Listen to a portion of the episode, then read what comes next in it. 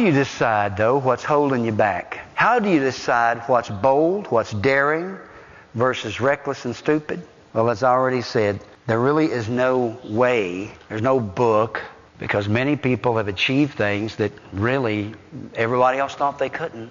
An old saying goes like this Boats are safe anchored in the harbor, but that's not what boats are made for.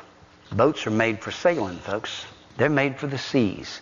You weren't made for the safety of the sanctuary. You were called, anointed, and commissioned to go to the front, to fight the enemy, to fight the battle on the front lines, where you live, where you work, out there. Anybody can be a Christian in here. There's safety.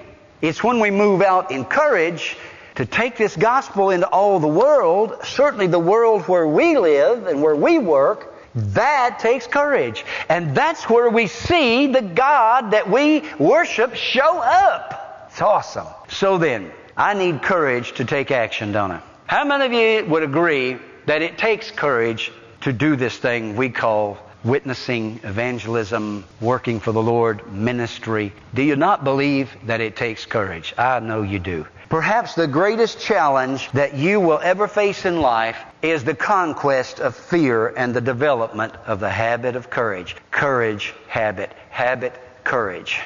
Winston Churchill had it right. He said that courage is the foremost of the virtues, for upon it all others depend. Franklin D. Roosevelt said, The only thing we have to fear is what he was talking about is that emotion that paralyzes, hinders, restricts, stops us from moving forward.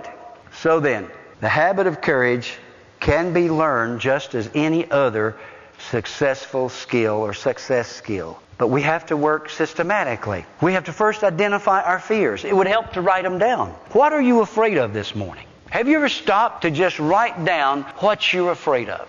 List it out, write it out. It's amazing how disarming that is once you write it down and you look at it and you say, wow, why am I afraid of that? How many of you don't raise your hand are afraid of what other people will think or say of you? You know that is a basic thing going back into childhood.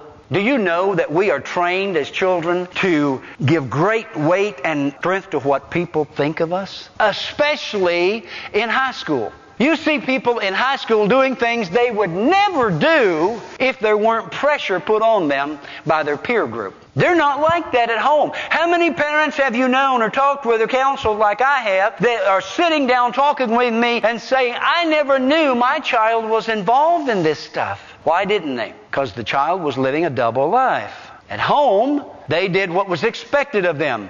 At school, they did what was expected of them.